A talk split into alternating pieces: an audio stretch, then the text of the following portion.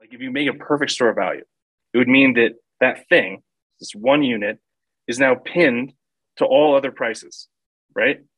Forward in time. So that thing can forever buy X loaves of bread or whatever.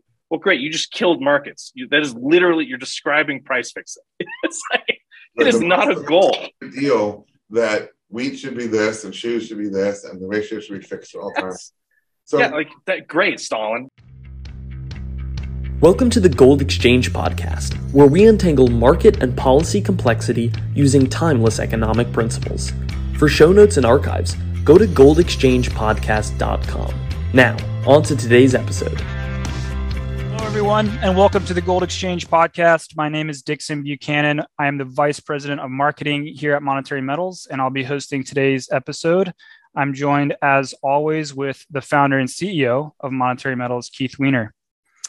We are super excited about today's episode because we have a very special guest uh, lined up for the show today. And I really mean that. Uh, this person is special. If you've spent any time in the wide realm of Twitterdom, you'll know that his presence casts a long, dark shadow over those who foolishly chase bull markets, tout speculative assets, and dare to utter half baked financial sophisms in his presence. I'm referring, of course, to Travis Kimmel, but I realize you may not know him uh, by his proper name. You may actually know him by one of his many online aliases. This is Travis, AKA the Dollar Fatalist, AKA the Wizard of Web 1.0, Travis, AKA the Crusher of Cryptocurrency Dreams, and my personal favorite, the illustrious Bear Lord.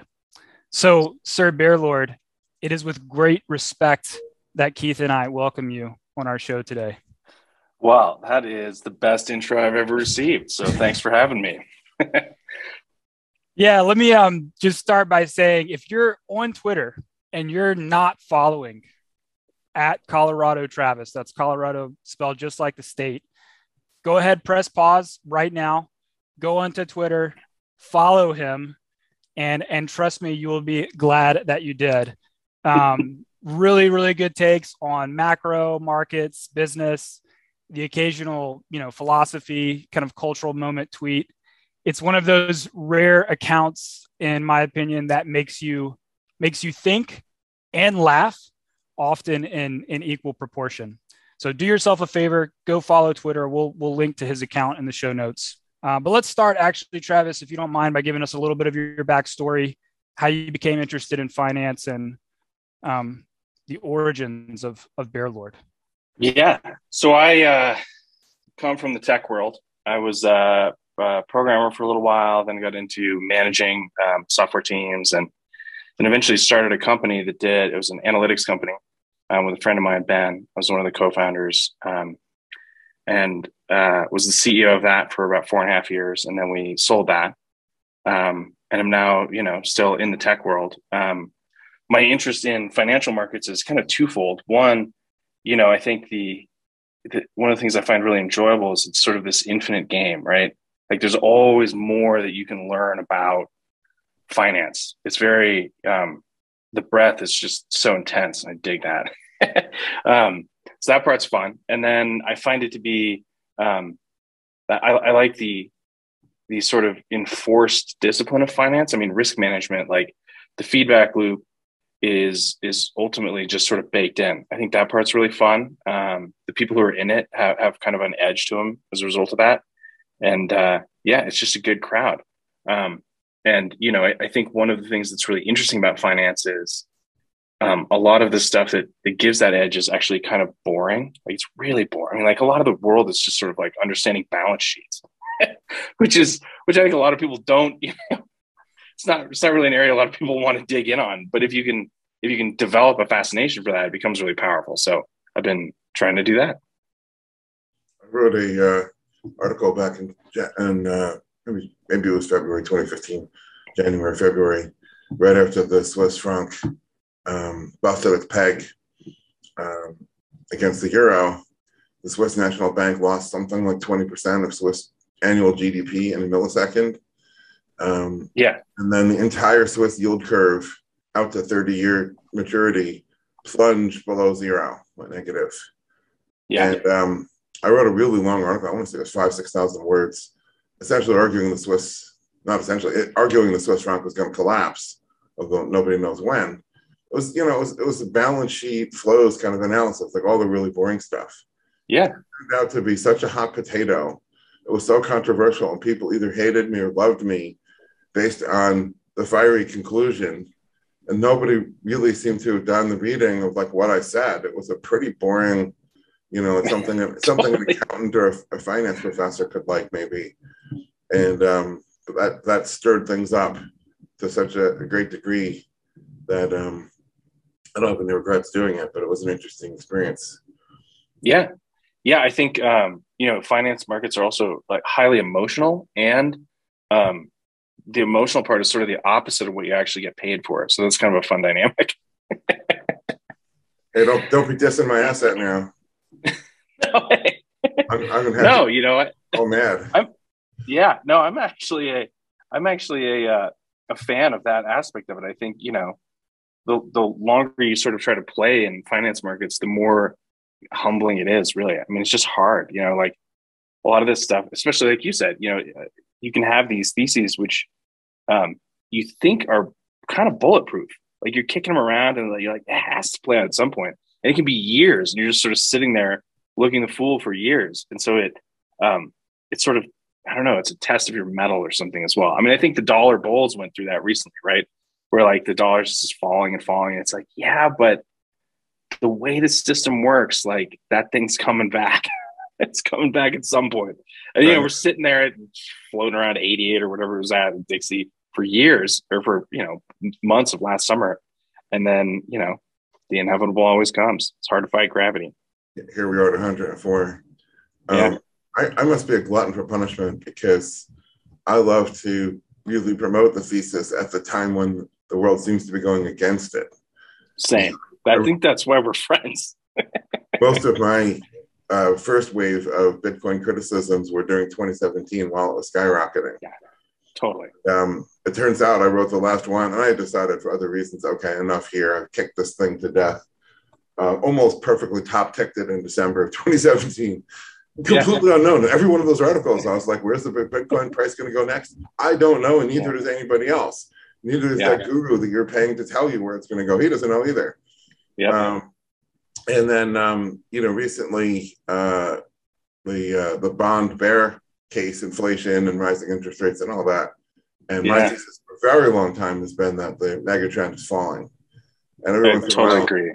Every once in a while, I get this troll, I'm, uh, you know, on my Twitter. And he's like, "You're still wrong," you know, after all these months. And it's like, how many times do I have to explain to you? I'm not. This isn't a trade. I'm not a trading service. I'm not saying go go long treasuries with leverage.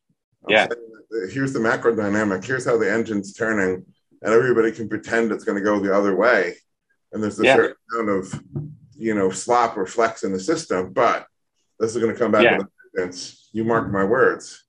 And yeah, uh, I mean, any kind of macro trading, anything macro with leverage is like, whew, it's dicey business. That's right. yeah. Keynes was not right about a lot of things, but one of the things he was right about was markets can stay irrational longer than yes. you stay solvent way longer. Yeah. Yeah.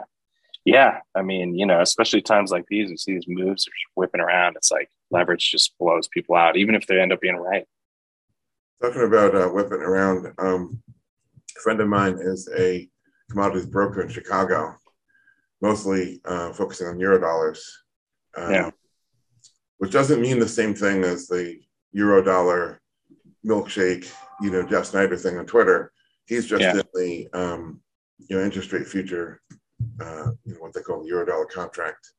Um, but a buddy of his is in um, Energy Pit, and um, there's action on fifty dollar nat gas, and what did he tell me? Like for for for January, nat wow. gas is is like what is it right now? Twelve dollars or something. I don't, yeah. I don't follow it real closely. Um, Depends on where. And there's, yeah. and there's action on um, $500 crude futures. Whoa, that's wild. 500. And I'm like, just imagine what would happen. this is going to kill people if this happens. Yeah, totally. I mean, it already is, you know, you're seeing these the um the retailers coming in with these just horrific earnings reports. You know, I mean, like the consumer is kind of dead, and it looks like the solution to that is everybody's reaching for either you know the credit card at these nutty rates or or these you know these like buy now pay later shadow leverage businesses which are allowing people to you, you know you can like finance your pizza order. I mean this stuff is just so dangerous. Oh it's absurd right? Like you, get, you do these checkouts. Yeah, yeah you're like ordering lunch. It's like hey you want to pay for this over the next three weeks? I'm like what? Why are people doing that oh man it's yeah. only nutty if you if you actually repay yeah right or it's just purely not it's, it's not real it's nominal yeah totally yeah we're getting into an interesting spot here i mean one of the things you know to, to circle back to the bond thing you know, to my mind, I, I you know, I, I, get the same Twitter trolls. it's like, is that still alive? Yeah, it's very much alive. I mean, what you like, where's growth going to come from? You know, I mean, we we I don't quite know how the the path that we're going to take. I have no idea. Um, but, but I know that um, that we go into these moments where people just sort of like hate cash, and you know, if you think about that, hating cash is the same it's the same dynamic in play when you lever up, right? People are just trimming their their buffer for being wrong down to this little nub. And then with these financing services going even deeper than that, right? And I think those kind of dynamics just don't typically when the consumer's that hard pressed and we've been you know we're in this sort of cash bonanza phase here in covid where uh, people got a little nihilistic and and when you're when you're when there's death in the air this is like a historical phenomenon when there's death in the air, which there was a little bit of, you know, um, people just sort of live for today. And so it, it, it pushed this wild spending boom into a supply shock.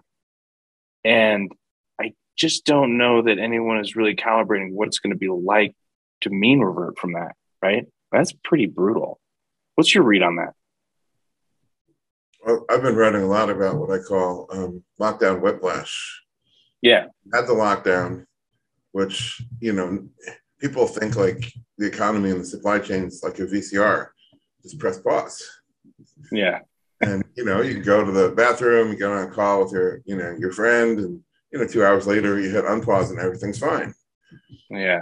And um, the real world keeps moving forward, and everybody has to keep paying, you know, rent on their building, and has to keep paying the debt service on the ships and the trucks yep. and all those things. And some of those people go away a lot of the ships were um, abandoned or otherwise shut down in all the wrong locations.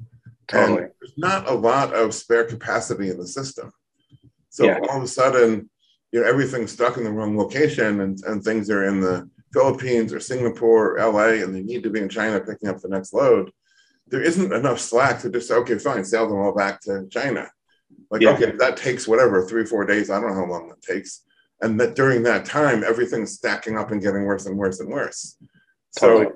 People see rising prices and call it inflation one of the things i've written a lot about is it's actually rising and falling prices falling at the source The people who produce yeah. stuff can't get paid hardly anything because the warehouses are overflowing with them and the consumers are paying more because the supply chain logistics train the freight carriers the port in la infamously you know nobody can you know, can barely keep up like in normal times, then you have this like shock. And yeah. then, you know, it takes months to work off. It's like, um, and if you live in a major crowded area like New York or LA, and there's an accident on the highway, and yeah. course, you know, traffic comes to a standstill, you're driving home at 8:30 at night, and the traffic still has a wave that stops. With, you know, where the scene of the accident yeah, totally hours ago, right? It's long been cleared, but traffic is a, is a, is a compression wave and yeah. and that compression wave doesn't work its way out until until midnight or something when finally the density of cars is too low to continue to sustain the wave yeah and um, yeah. so and then you know you, on top of that you get these longer term effects in in decision making which i'm really interested to watch how this stuff plays i mean you know after you go through a supply shock like this you know maybe think about keeping a little more inventory around because the world is changing or you know whatever that whatever the output of that thought process is and so for these businesses that deal in um, in physical goods that have to be shipped around, the, the downstream implications of that, especially with rates a little higher, like you got to finance that somehow, right? like that, that storage isn't free. So you're either maybe you're borrowing or, but all you know.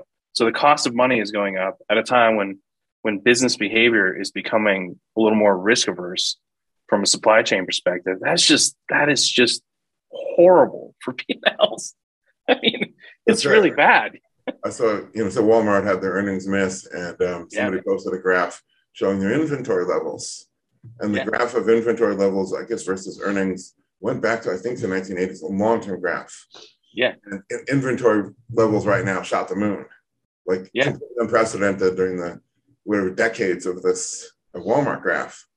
And, yeah. and one one person commented, I have no idea whether this is right or not, but it, it sort of rings true. Is that real inventory that has real value, or is that um, how do we put it? You know, uh, stuff going obsolete fast and uh, you know trinkets and junk. Right. It could. There's scenarios where it could be a pure loss. You know, if it get if the product gets outdated, uh, that's fascinating. You know, um, the other thing that I, I love your example with the traffic because you know the way that you solve that is you have one car just sort of like slowly and methodically go forward to even out that ripple. Like there are these, there's these, uh, there's this guy on YouTube who goes and he'll sort of like try to iron out these traffic things, and you basically have to leave a buffer in front of you. Cars are going in front of him, and and that's kind of what these big retailers are doing with inventory, right? They're trying to sort of they're they're acting as that buffer, but there's a cost associated with that. I mean, their incentive is basically, you know, if Walmart's if Walmart can remain the place where people know to go because they have stuff, in theory, that's long term good for the brand, and that's great.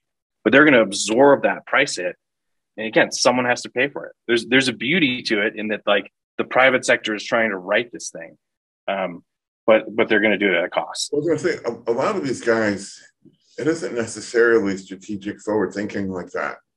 Just like, just like on the highway, it's very rare to see somebody who's going to be a good Samaritan and tries to even out. Yes. People are like jam and cut and you know, you know, just making it worse what what the retailers were doing, and I, I, you know I read a lot of the stories during the height of the um, supply chain crunch. I guess sort of as we were emerging from lockdown. So initially, yeah. nobody was going to the stores, obviously. So the stores were sitting on goods that they couldn't sell. Yeah, uh, right. Which must have been some interesting losses that, that they suffered from that. And then during the height of like we're emerging, and then but the supply chain isn't delivering. Um, you know, they have all this inventory that's somewhere in the logistics chain and then they need inventory to sell so then they're like yeah. air shipping stuff paying more for it not necessarily making margin on it but what that means is that they've bought double what they really needed for christmas and yeah. then eventually all those shipping containers will work their way through the system and eventually yeah. then they end up with like a surplus of inventory it could That's be right. a walmart graph is showing that exact you know dynamic you know playing out. And um the thing you always have to ask with with a graph that ends with a vertical like that does that continue or is that is that going to level off at, at 32 yeah. I don't know. I'm not sure yeah. anybody knows. Maybe the walmart supply chain people know. Yeah. uh, you know well you have this you know this inventory is needs to be cleared either by losses or by consumers buying it. And the consumer you know it's coming in you have this happening at a time where the consumer is already under pressure. I mean, I thought the uh, one of the greatest earnings reports recently was the uh, Restoration Hardware CEO, who I think you know that was a month ago or something by now. He just read it out. He's like, "Look, this is this is an unbelievable environment. You know, we either um, every retailer I know that, that earnings report is er, that was one of the best things I've ever heard from a CEO on earnings. It was fantastic. You should go read it. Um, he basically just said came out and said, "Look, everybody I know in, in retail is is faced with this dilemma where it's like, what are we going to do? Are we going to eat the loss here to try to preserve demand and preserve, you know, brand loyalty? Or are we going to try to pay that forward to a customer who can't afford it? I mean, there's just there's no real great outcome there. Some at, at some level, we're looking at a you know a negative growth environment here, probably. I mean, what do you think we go? I mean, GDP coming in negative was pretty funny. Everybody's sort of in denial about that, but I don't know. It looks pretty bad. Yeah, I, I don't know how this goes with leverage. How many of yeah. these sellers are zombies? Interest rates being hiked. One yeah. I say I say this often, um, which is if one's only concerned with consumer prices, and one was either completely ignorant in the sense of like Dunning Kruger Kruger effect, ignorant, or recklessly, callously indifferent to all of the other harms caused by falling interest rates. But one yeah. only cared about consumer prices. One should want falling interest rates, not rising interest rates. So That's right now, right now we have um, supply contraction, um, and obviously in energy and food and all the things that are exported by Ukraine and Russia. Um, yeah. But you know, country by country, Indonesia, India, they're starting to announce bans on exports. Yeah. Right. So so this starts to spread. In this environment, the, the producers who are still solvent, that are still, you know, they want to work to expand capacity because there's an opportunity to make money here, right? What do we do? Yeah. We make it more difficult for them to obtain financing. Yes. And for those fewer of them who can obtain financing, we make it much more expensive than it used to be. And you yeah. think it's going to cure lower prices? There's going to be such a wreckage of suppliers destroyed in every market. And then we're going yeah. to say, oh, see inflation. Yep. And that was and and then you know the fix ultimately i mean i think at some point here we got to see them you know sort of essentially try to pancake rates to get all that going again which is effectively you know that's kind of the bond thesis is at some point this causes enough damage that we got to restart all that appetite for capex in, in a really bruised up economy where like consumers bruise businesses are I, I don't see how I don't see how you get persistently high rates from here. No, I was going to say there's a term from uh, computers and software, which is the term stateless, and that's the ideal API. You know, stateless. And I used totally. the, used to use the opposite term when I was a software developer, stateful. You know, yeah. things that have a memory. So you call the same function with some inputs, and you get a different answer because the function has a memory internal yeah. to it, knows what happened yesterday or whatever. People are quite stateful Totally. So you offer them the same, you know, interest rate or the same incentive today versus, uh, you know, let's call it February 2020. They're not going to behave the same because they remember what happened. Totally. Businesses. So we're in this huge climate of uncertainty, uh, regulatory uncertainty, tariff uncertainty, leaving aside war and all the uncertainty that creates. And you know, and then you go and hike rates go and destroy, decimate industries wholesale. Then you say, oh, no, no, you know, mistake, sorry, sorry, sorry. We're going to go lower rates. It's not going to get the same effect that if you hadn't, you know, jacked them up in the first place. Obviously not. Yeah. And, and it's yeah. very hard to predict how and who. And there's always a new entrepreneur with fresh capital, or at least that's the theory, which you know, kind of reminds me of Atlas Shrugged when it's like, oh, Mr. Rearden, you know, how are you supposed to, you know, handle this latest new crushing burden that we're putting on your shoulders, you'll find a way. You always have. Yeah. You know, every time we destroy industries, yeah. you know, there's always a new investor coming in with new capital to buy up the old assets and restart it and hire people. And will that be true? I think I think there's a world of hurt coming for sure. I think so too. I think so too. I mean, you know, in in we, we tend to think of investors we like personify them right like the brave investor or whatever but i think in aggregate a lot of the investment recently you listen to things like passive investing and all that a lot of this is just sort of like it's systemic investing you know like people drip their 401ks in people um you know 529 plans for their kids there's just this systemic push toward assets um you know the products get repackaged. People don't necessarily think of themselves as investing in assets but they're in some target date fund or whatever.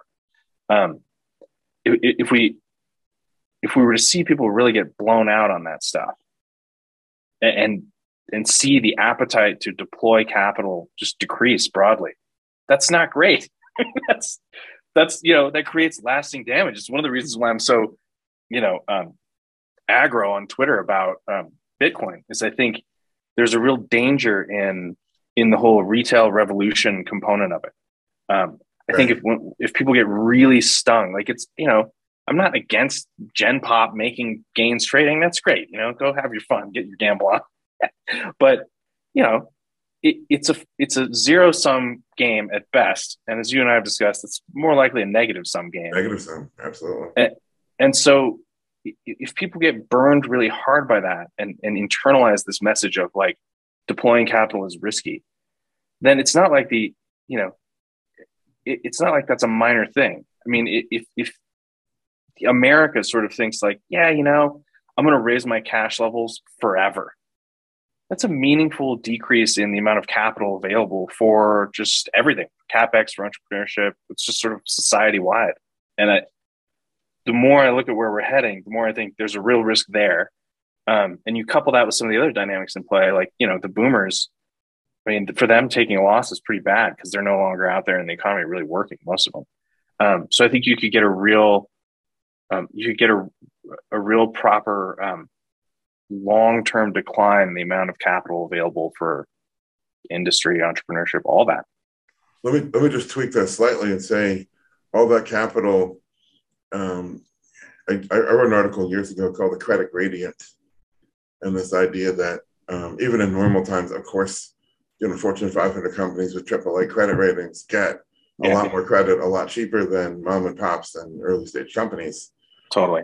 But when the when the government uh, or you know lowers the, the interest rate or sets in motion this dynamic which causes 40 years of falling interest rates and, and or what i didn't say in that article but looking today with all the uncertainty from covid um, the uncertainty tilts so you have this like think of this as a pool of liquidity and the, the big companies are on the deep end to begin with all you're doing yeah. is you're tilting it even more um, yes and so you know what is savings savings is like people keep dollars in a bank account. So it's not like the it's not like it goes away. Right. But it goes to it goes to the balance sheets of JP Morgan and Citi and you know yes. corporations who have less and less productive opportunities to do with it. Because if you're That's managing right. trillions of dollars, you can't really focus on the entrepreneurial and early stage end. You need no. to deploy, you know, obviously they have a team of, of asset managers there you know, a friend of mine who's in the asset management business was talking about somebody who wasn't nearly as big as um, JP Morgan or anybody like that. They said, yeah, the, you know, their team, their average guy on their team, you know, has, has to look after a portfolio of something like half a billion to a billion dollars. Yeah. They can't be looking at 10, 20, 30, 50 million dollar valuation startups. Well, it's wildly inefficient. Opportunity is and where all the value creation is. Yeah. Um, and so they have to just be looking at, okay, we're going to buy real estate, we're going to buy S&P 500 companies. And so you get yeah. this over excess of capital on the companies that don't need it and don't have anything productive to do with it, and they get bloated. And management teams find more creative ways to, um, you know, help themselves to that via bonuses and. And uh, I mean, you know, there's that that dynamic is, exists at a number of levels. Another one is you know, when we were running our company, we took some debt along the way, um, and we were the the amount we paid for that would sound absurd to most, you know, people who think about like business. I, I looked it up the other day. We were paying eleven percent, which is pretty spicy, right? But it was unsecured, and we're startup. Like, there's nothing. It's unsecured debt. So the way they underwrite that is they they clip you for a small warrant, um, which helps de-risk the portfolio as a book, and then you're paying high interest rates, and they underwrite um, essentially your growth line and and for us it felt like free money because we were um, growing at 300% a year so it's like you know it's better than equity capital um, but I, I think that dynamic is really interesting so for a small entrant higher rates can be overcome by growth and so when you have these higher rate dynamics if you're a small business those higher rates are actually competitive edge against a, a, a massive incumbent because a massive incumbent can't pay those kind of rates because they're just not as efficient. Like small startups are wildly efficient. I mean, you know, to a level that's just sometimes pretty ruthless, um, very scrappy, all that stuff. And so you can pay these higher rates, and you know, you're breaking into a market. There's just a lot of of growth ahead of you. And when you get a, a, a um, an economy in which all of the which there's just low rates everywhere, like these incumbents just come along. They see anybody vaguely competitive, they just buy them and take them out. Or you know, lower their prices and put them out of business. It's this very pro monopoly kind of situation when you have persistent low rates. And it's really unfortunate because, like, you know, I think America is really good at entrepreneurship. It's one of the things that we're, we're, we're, it's one of our, you know, it's the thing we value as a society. And so a lot of people like to give it a go. Um, but it's just harder and harder for, for new entrants into the economy, whether that is a millennial trying to buy their first home or a small business to compete with these huge entrenched incumbents when you have persistently low rates. We just reinforce that um, entrepreneurship um, component of American culture. Um, you know, I've traveled all around the world, both in the Anglosphere and, and other places, and um, in a lot of places, there's very much a sense of you shouldn't dare to try to rise above your station. Totally. And if you know, if, if somebody is trying to really go for the big brass ring and, and start a company that's going to become a, a multi-billion dollar enterprise and change the world in some way, there's a fair degree of ill wishing and you know hope for Schadenfreude, and you know if that company fails, that person's you know so I said so while they're trying and while they're looks like they're succeeding, there's a you know you have to cut down the tall poppies. That's how they would phrase it in a lot of places. And then if that guy should fail, there's a hey, what the hell did you expect? You got what you deserved. You got what was coming to you. Yeah. Um, you know, I don't want to name countries and whatever. I have friends in, in most of these places uh, who don't share that particular view, but that's pretty endemic out there. And in America, you know, there's so many sayings. There's Michael Jordan saying, I've missed more shots on goal than most people have taken. Totally. It's not how many times you fall down, it's that you have to get up one more time than you fell. There's so many things here that says, hey, look, even if you fail as an entrepreneur and your venture goes out of business, you learn something. Your next venture is going to be smarter. There is a next venture. There's this presumed optimism. Meanwhile, Totally. of course, we're we're we're changing, we're breaking that because we keep adding more and more regulations that make it harder and harder to raise capital.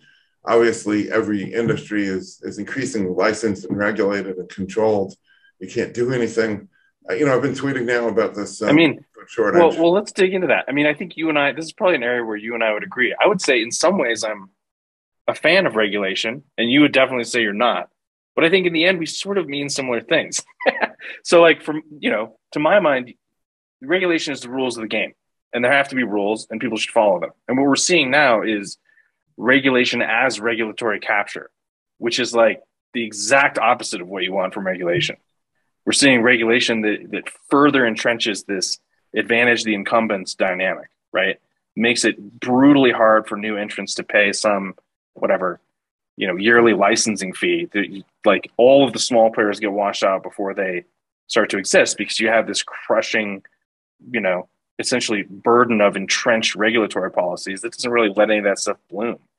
Um, it doesn't so- allow your new model and the Yeah. cost of compliance. You know, you can't raise three million dollars to put together your compliance program totally. before you've really started producing revenue. And so, I, So we I- simultaneously have too much and not enough regulation, right? I, I was going to say, I'm, I'm a big believer in the rule of law. Like, it should be illegal to lie Yeah. and take their money. It should be illegal to defraud people and cheat them and, and you know steal from them and these things. I vaguely remember the rule of law. But regulation is when they uh, uh, attempt to do a couple of things. One is um, guilty until proven innocent. So, in Yeah. a regulated industry, you have to prove your innocence with, without there being any evidence of any actual crime.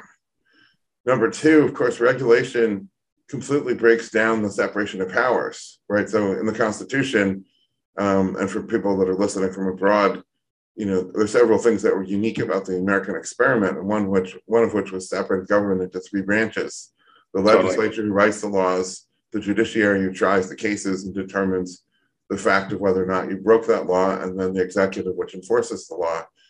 Um, regulatory agency writes the law, judges the law, and enforces it. And so that, and, and of course, you're appealing to the person who wrote the regulation to say, please, please show me mercy, my lord. It is not the same thing as, you know, the cops arresting Yeah, that's fair. you're petitioning Yeah. a court which is presumed to be disinterested, um, and uh, you know even a jury of your peers. You're petitioning the regulator themselves. Yeah. Um, and what you're describing here effectively flips the burden of proof, right? Which right. is the problem. And, right. and that that's just that is the it's the dirtiest way to win an argument. and it is a piss poor way to legislate. And then they have these vague statutes of you know what constitutes you know securities manipulation, for example. So there's been a lot of stuff that's gone on with Elon Musk, um, and even before this whole Twitter, I don't even know whether you call it adventure debacle. I don't know what the word for it is, but long before that, this is six eight months ago. His brother sold some shares in Tesla. Yeah. And there were a lot of people arguing that that should be illegal under the Securities Act that that should be a required, um, you know, disclosure that has to go through. Like everybody has to have a chance to front run his brother, front, you know, front run his brother selling the shares, as yeah. if it was Elon himself. And I'm like, well, that's an interesting expansion of the the powers of the regulator. What does that really, you know, what does that really serve? So with regulation, you have non-objective law where it's impossible to know in advance whether something is illegal or whether something is legal. My favorite example for that, and I started to get into this whole thing around the time that um, there was the Microsoft trial, uh, antitrust for bundling the browser with the operating system, at around the same time that there was the OJ trial, mm. um, you know, for the murder of Nicole Brown Simpson. Yeah. And, um, I said, compare and contrast these two things. And the OJ trial, the controversy, you know, there was no controversy as to whether or not it was illegal or should be illegal to beat and stab somebody to death. The entire controversy right. was over the fact of whether or not OJ did that to the to the you know to the deceased, which is how it should be. And and it went to trial and and he was acquitted and and whatever. In the Microsoft trial, there was no controversy over the facts. The fact is they bundled the browser with the operating system the entire controversy was whether it was illegal or should be illegal with you know phd you know jd uh, you know um, wonks weighing in as to you know their opinions of this and you know clearly this is a major corporation they had the advice of counsel they didn't think that what they were doing was illegal at the time they did it and then they have to go to court where it has to be determined whether it should be illegal i mean how do you run a business in an environment where you can't know in advance whether something is legal or illegal. So it creates uncertainty and you get a hesitancy to invest. You get less yeah. innovation, you know, a poorer, a dearth of consumer products, fewer of them at higher prices. Um, and so, how, how do you think society should approach stuff like antitrust? Well, it, it starts with, and I've tweeted a few, few times about this, to the extent that a company abuses its so called market power that is to the extent to which it actually reduces its market power. You know, if you try to twist, you know, if you try to nudge, I used to, I love that term from Cass Sunstein when he was yeah. selling Obamacare. If you try to nudge your customers, which means you know, force, strong arm, twist their arm, you know, whatever, um, that is the extent to which uh, all sorts of negative things are happening that you're actually losing that power. And somebody might, you know, might be in a position where they have no choice today, but you know, people are stateful. Yeah. So I, I don't, I don't, I don't actually believe in the in the whole monopoly theory of the left, anyways. Um, you know, number one, and um, you know, in a free market, as long as someone else has the right to compete, um, not that the government manages and has some central planner to find for each market what's the right number of competitors, um, which is non-objective, and how do you define the market and what are the substitutes for the market sure. anyway um, you know, and so on. Um, th- there will always be the next thing if a company is abusing its customers. Now, what you find the classic cases in history, uh, Standard Oil, Alcoa Aluminum, to name two, were actually hated the most, and Microsoft for bundling the browser for that matter, hated the most, not because they were abusing their customers, but because they were always pushing themselves to deliver more to their customers. And their competitors are saying, hey, that's not fair to us. We need yeah. to have less for your customer at higher prices that gives us room, you know, to, to compete. And it's like, well, who is this law supposed to be protecting? We, we yeah. kind of, we kind of lost the, the tune here. Um, so it's to me, this thing always it always gets complex when you have a when you have a scenario like I think we have now, where there is a lot of like regulatory capture style dynamics, and those are the things which are protecting and entrenching monopolistic behavior. Like I'd love to see that end. That's right, and that's, that should be the first step that we can all agree on. Yeah, uh, is so you know, I, I, but but it, it, but it's it's weird. The way we go about ending it is weird. To your point, which is like you know, we set up this situation where there's like regulatory capture, then people get mad about that, and then we go like smash the company, which is very weird. That's what we're doing now with with you know in the macro, where it's like, well, we've, we've got this really weird situation where there's sort of supply shock and whatever else, and so our solution is at a time where everyone's levered up, we're just going to crush demand. Like that is just the worst possible way for us to get out of this thing. Um, we tweeted a few times about there's a huge shortage of baby formula right now. Yeah. And, uh, so it turns out when you look at it that the FDA has forced Abbott and Gerber at least to close plants. Mm. Now, why? Well, you know, it gets into the abundance of caution. You know, the four babies Sure. got sick. No particular evidence actually linking them to Abbott uh, food, but um, you know, plant closed. And the philosophy seems to be we'd rather have millions of babies starve than you know take the risk that four babies who got sick. I um, mean, you presume there's a philosophy guiding this. right. And um anyway so uh some congresswoman you know decided something has to be done and um appropriated. It was it was actually a tiny amount of money. It was only 28 million dollars which i'm going to stand for our government today. you can't even get out of like bed for 28 million dollars That's the change left on the dresser. that's right. Um you know appropriated 28 million dollars to give to the fda to hire more regulators Yeah. i'm just like we had a problem that there were too many regulators that were too overactive, shutting down plants and causing a shortage. And now we're going to hire more regulators. Um, Yeah. That'll fix it. And so every time, here's how I look at it the regulation creates incredible perverse incentives. And then, of course, the companies that are subject to perverse incentives behave perversely. That's used to look at how these evil capitalists are behaving we need more regulation because otherwise look how perverse they would be without regulation and so then we, we create more regulation and then there's more perverse incentives and more perverse behaviors and more perverse outcomes and you know if you don't stop it you get all the way to venezuela you know some point. Yeah. Yeah. Um, yeah, you know, these dynamics are really funny. I, there's a, uh, a local business here who's building it. It's a gym. And they, uh, they built sort of an outdoor expansion and, um, and the fire department, you know, they're like trying to put this thing up so they can, you know, make it through COVID because it's like people want to be outside a little more and whatever else. Fire department charged them like $7,000 to certify the thing. And it's, it's an outdoors expansion. like what kind of fire risk are we talking about? Like just just nothing to catch fire, right? You just walk that way. if there's a fire anywhere near the building, you're gonna be fine. You're That type of stuff floor, drives me. you're outdoors Yes. Yeah, and and you know, it's a business that's trying to sort of like bob and weave in this very difficult environment.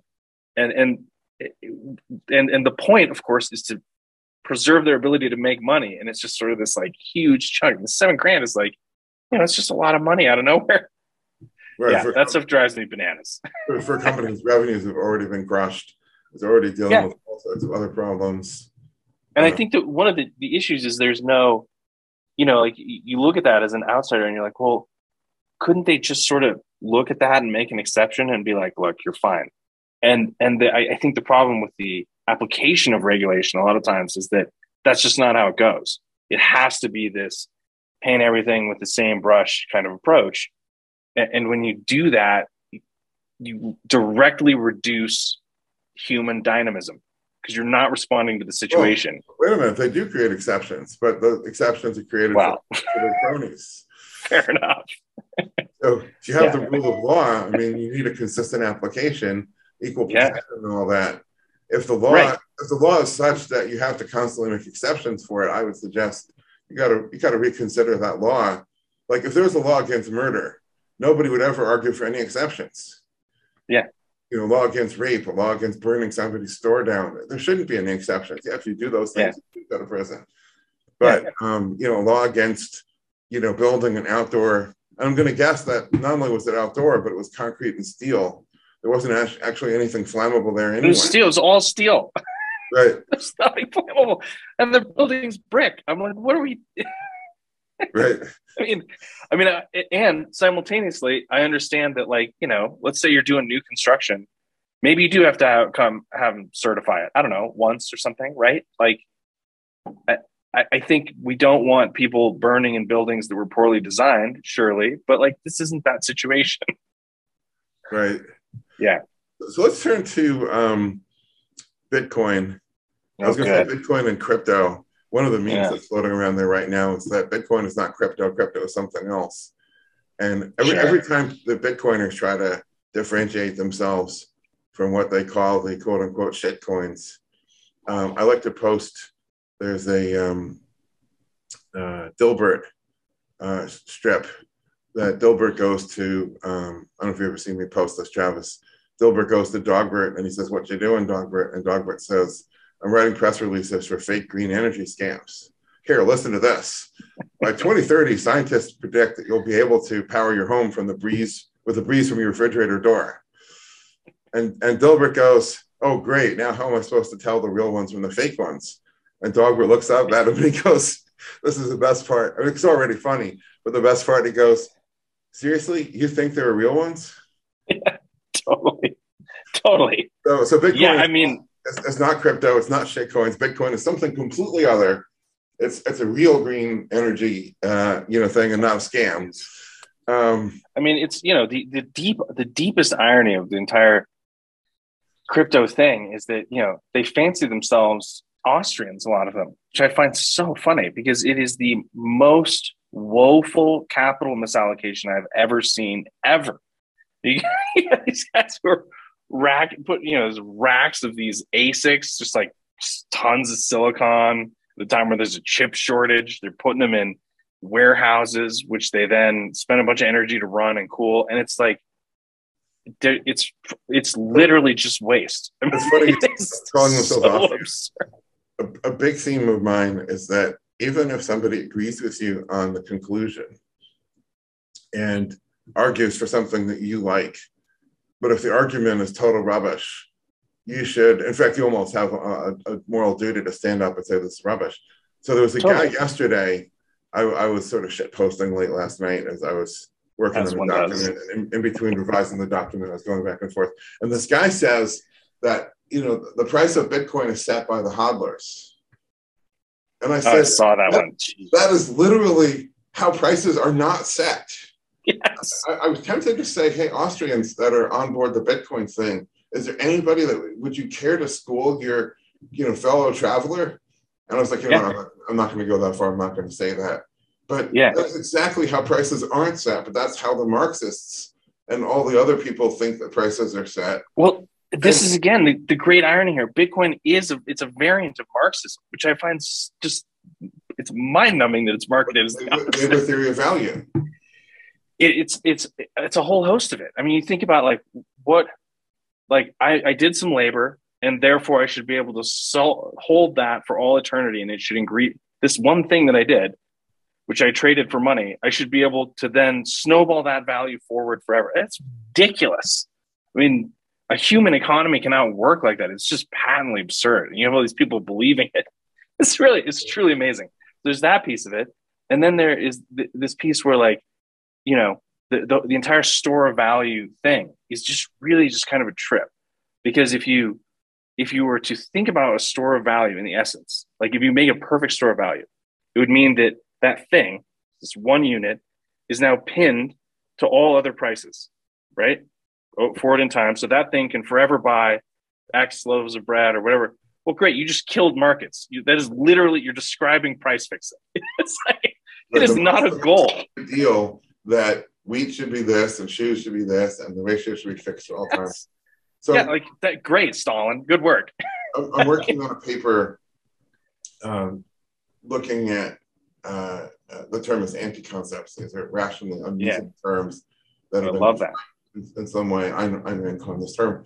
And um, one of the anti concepts that I delve into was store value, and that all of the rhetoric, it's a lot like crypto or Bitcoin, where they use rhetoric like coin and mining. Yeah. They use all these terms yes. that evoke something that really have nothing whatsoever to do with the reality, nothing. but they're just really great branding. So this yeah. idea of store of value evokes this picture of like, um, you know, container like a water jug, and you pour yeah. water into it, and then you, as long as you put the stopper on it, it should hold the water in theory forever. And then when you're ready, you, you know, you unscrew the top and you pour the water out. And, you know, it, it's good indefinitely. And um, that's not how even gold works. Yeah. when the gold people say store of value, but yeah, in the store, and then other language they use retention or retain. It's like a retaining wall. Like you have like wet silt that yeah. wants to ooze down the hill, and then you put up this barrier that you know but what you, what is it you're trying to capture you're trying to capture well of course you have the michael saylors who say it's pure digital energy man i can't even engage with that and uh, of course, you know, if you try to take your Bitcoin container, you're not going to get any oil out of it, um, Yeah. or nat gas or whatever uh, form of energy, but ultimately labor. Right, it did this Yeah. work, and now the work is encapsulated in this thing. And um, so, Dickson, did you want to put up some um, tweets and uh, Well, I just so I, I think this was one that that y'all were y'all were kind of riffing on just the whole the whole energy dynamic. I mean, Travis, you said you you just can't engage with it. It looks like you did engage with it a little Oh, bit. yeah. I mean, I should rephrase. I engage with it all the time, just not in a serious manner. um, yeah, I mean, you know, that I, I, I sort of like, I, I kind of feel for people who get bound up in these ideas a little bit. You know, um, I, I think it happens to all of us at various levels. Like you have to constantly be on the watch for sort of these, you know, these really um, custom designed mimetic warfare ideas that get thrown at us. Uh, you know, the, the internet has made people very good at marketing and branding because it's this constant sort of cycling lab. And I'm, I'm always fascinated to find um, people like you, Keith, who don't, you know, I mean, like you're, you're in the gold business and you're sitting here saying, look, the store value thing is not the way to frame this. I just love that. Like, it's so rare to find to, to, to be able to engage with people who are who are not taking the bait on a concept that would serve them because the concept is wrong. I, I don't I don't know if, if we knew each other if you followed my work way back when. I made a lot of enemies in the gold community. Uh, particularly, I mean, it wasn't even the store of value thing. I I guess the first first enemy set of enemies I created when I said fractional reserve isn't the problem; it's duration Yeah. Um, but then later, you know, the biggest meme in the gold community is manipulation. That Right. That's Oh, conspiracy. yes, this is how I found you. Brent turned me on to that piece. It's a great piece. Um, and uh, you know, there's this vast conspiracy that over a period of decades is holding the price of gold thousands or tens of thousands of dollars below where it should be for decades. And you know, given the number of banks that are involved, and every bank would have their trading desks and internal audit and external audit and regulate, there'd be thousands of people, if not tens of thousands of people, that would be aware of this highly illegal, fraudulent scheme, which somehow, you know, there's no no hide nor hair of, other Yeah. than um, the London Whisperer or whatever, whatever his name was. Um, Yeah. And um, anyways, I would I would take that on and say, you're not doing gold any any favors by promoting this rubbish. There's a lot of good reasons to buy gold and happy to talk about them, but this is Totally. rubbish. And you know, people like Turd Ferguson, um, whose real name is Craig Hemke, um, Max Keiser actually dropped the F bomb on my name on his show. This is you know a decade ago, Nice. whatever. Because he said, "Buy I mean, if Max Keiser's not attacking you, you're doing something wrong. That's right. Um, because he said buy silver to crash JP Morgan. Yeah. Oh, jeez. You know, I said there's two problems with this thesis. One, buying silver is not going to crash JP Morgan. You've got the, the whole thing fundamentally wrong. Um, and number two, nobody in their right mind should want to crash JP Morgan. yes, exactly. Even if you think that the banking system is problematic, you should be looking for a graceful transition to something better and not the calamity Yes. of that. Anyway, so he decided I was I was his enemy and, and actually was cursing at me. And um, so I, I made a lot of enemies doing that. But I, I think it's a really important principle that if your Yeah. friends are making a rubbish argument nominally in support of the thing that you agree on, they're actually undermining it. I totally agree with that. Yeah, I there's this whole thing, the false dichotomy gets thrown around in finance. Do you want to be right or do you want to make money? I'm like, well, I want to be right for the right reasons. And I trust that in the fullness of time, that will work out. That's right. And they're just saying, no, just go all into Bitcoin because it's going up. Or it was going up. Obviously, that that dynamic has been broken. Yeah. Down 5% as of this morning. But here's one. So I think in the beginning, Travis, you talked about just the importance of of um, of balance sheets, and I, and I realize you're quoting another person's thread here, but um, I'm actually going to read this just because you know we've got some listeners who will only be listening to the audio. So just for for Sure. their sake, let me let me um I'll, I'll I'll read the tweet and then I'll I'll read the quoted tweet tweet and then I'll read uh, what Travis says. So um, Travis quotes conclusion, both bank issued money and Bitcoin is written into existence. The latter, though, requires huge amounts of energy before that creation from nothing occurs, and the thing created has no liability side. In fact, it's simply a numerical noun. And then uh, Travis uh, uh, tweets, excellent thread and agreed.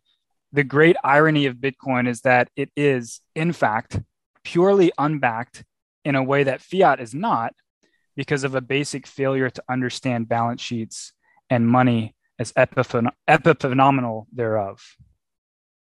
Yeah. I mean, sometimes I just get real deep in the big words. um, yeah. So I think the thing, you know, if you want to go, if you want to understand finance, just get deep into balance sheets because you learn, you know, some of these, some of the stuff that I, that really kind of blew my mind when I went down that route is, um, you know, saving and saving and um, debt are kind of the same. Like they're two sides of the same thing, right? Because if you're, if I'm going to take my money, I'm going to save it somewhere. So you can do that one of two ways. You can either have a bearer instrument, which is again one of the reasons gold is interesting. You can sort of, you know, save yourself. But even then, if you if you just sort of run with this balance sheet thing to get into the mindset of, of, of the world as balance sheets, you have a safe in your house and that safe has a balance sheet. And if you put a thousand dollars of gold in there, it owes you that gold in some sense, right? If we're going with the everything is balance sheets, and all of this stuff breaks down into you're really getting philosophical. Well, yes. I mean, I just think it's like it, it's it's informative to take an almost absolutist framing to this stuff, right? Because because even then, like whether you're storing your gold with someone like you all, or whether you're storing your gold in your safe, there's a there's a carry cost associated with that. Like you got to pay the rent, you got to pay property taxes. There's a cost. And so all of these, understanding these really basic fundamentals like balance sheets, P and Ls, um, that will help. That will help disambiguate some of the horseshit that you see online, right? And so when you think when you think about this, is one of my my favorite sort of things to, to say over and over here is that um, I think part of what's going on with crypto is that it, it's essentially this little the number go up phenomena is essentially because they've created a little pocket Weimar Republic here, right? So you've created, if you imagine crypto as a country, and and it's a country that doesn't have any borders; it just exists, you know, in the metaverse. um, within that country, the central bank has gone insane and is printing a lot of money, right? And and you're seeing the prices of things within that country, which are crypto tokens, moon. But the phenomena that people are experiencing there is like being in Germany and seeing bread go bread move and think bread is a good investment. Like that just doesn't quite work. What's happening is that there is a bunch of funny money being created inside of an ecosystem, and there are dynamics resulting from that. And some people will be able to get their money out of there, maybe, right? But like that is not an ecosystem that you want to engage with. And if you start trying to model this stuff out in terms of balance sheets, that is the kind of stuff that sort of that's how you peel back the layer of that, the layers of that onion. I mean, when you are um, Bitcoin if you buy Bitcoin, um, there is a sense in in which you are giving money you expect to get back out later to people who you have no idea who they are. It's a network of uh, totally unaccredited, and they may be accredited. We have no idea, so you have to presume they're not totally unaccredited people. You're putting that money in there, and you're expecting to with, be able to withdraw it later. That's insane. I was going to say there's there's another fundamental error there, and that is this idea of putting money in withdrawing. Yeah. What, what they gloss over is that you didn't put anything. You gave your money to the previous guy who's exiting. Yes. So, so he's he's actually leaving the movie theater, and you've given yeah. him your money to get his ticket stub, because yeah. now you may think of it as getting your money back later with interest or whatever, but actually the next guy is going to give you even more of his money. Maybe yeah. you hope. Yeah. And then, I mean, this it, it's a freaking Ponzi scheme, and this is the the thing that's so funny is that it is a it is a self aware Ponzi scheme. you had you had Sam Bankman-Fried go on Odd Lots with Weisenthal and describe this like you put the money in a box, take more money out, and if people adopt the box, then you know you're you're banking that more people will adopt the box. So, and and and Matt Levine's like, you're literally describing a Ponzi scheme. it's just, yeah. This is That's a right. series of networked Ponzi schemes. Everyone's like, well, the safety is in diversification. I'm like, no, the safety is not in diversification no. if you're diversifying Ponzi schemes. this this was this was one of my favorite this this image here. totally. Totally. Ponzi schemes, but network for safety. Like it's just absurd. To bring it full circle and, and to continue with the movie theater analogy, you yeah. said um, you want to be right or you want to make money. Yeah. In order to make money, you have to get out the exit door of the movie theater. Except yeah. all the exit doors are changed shot except for one, which is only half width. And there's a crowd of a million people. When when it's when the movie theater's on fire and it's time to rush for the exit, there's a million people rushing for that exit. And you think that I'm going to be one of the first ones to get out the door. Maybe you will be. Maybe. I mean, this is this is the, one of the downsides of American optimism, right? it's that we're really good at bubbles because we always think we're going to be in that we're going to be the first ones out the door. The, there was actually a meme that circled, I think, on Twitter where I heard several people say, you know, I'm long, I'm long short, I'm long like short duration Ponzi's and short late duration Ponzi's. Meaning, I'm I'm taking I'm I'm taking the position that I'm going to be early enough to get out in time, but I'm shorting, yeah. you know, the people that that are going to get out late. But I'm a simple guy. I think maybe you just own productive assets. you know, which I mean, you all are effectively in the business of turning gold into a productive asset, right? You know, that's the, the key distinction. And I, I, you know, it's funny, I make enemies with this one too. I define speculation as buying an asset and, uh, you know, later to sell. And the, the profit to the speculator comes from the savings or the wealth or the capital of the next speculator. Yeah. Investment is financing a productive activity. The profit totally. investor comes from the profit on that production. That's yes, it's very rewarding too. Like it's fun. somebody's making more or new or at least an increased quantity of consumer goods or maybe producer goods is selling yeah. those at a profit and is paying the investor part of that profit for the privilege of having had that investor's capital, whether it's equity or debt or whatever. Yep. And so fundamentally, speculation and investment are opposites economically, although in a world where the Fed has deprived investment of most of its return, yeah. we'll turn to speculation as like a, a surrogate in the way wow. that caffeine and then jolt and then cocaine is a surrogate for sleep. Totally. By the way, it makes you feel euphoric while it while it kills you. Yeah. Yeah. Good, Here right? we are. yeah. Well, this this has been awesome. This is fantastic. Thanks for having me on. This episode was brought to you by Monetary Metals. Monetary Metals is a different kind of gold company. Others buy and sell gold. Monetary Metals operates the Gold Yield Marketplace, a platform of products that offer a yield on gold paid in gold to investors and institutions, and are gold financing simplified reliable financing denominated in gold with a built in hedge for gold using and gold producing businesses. To learn more, visit www.monetary metals.com. See you next time.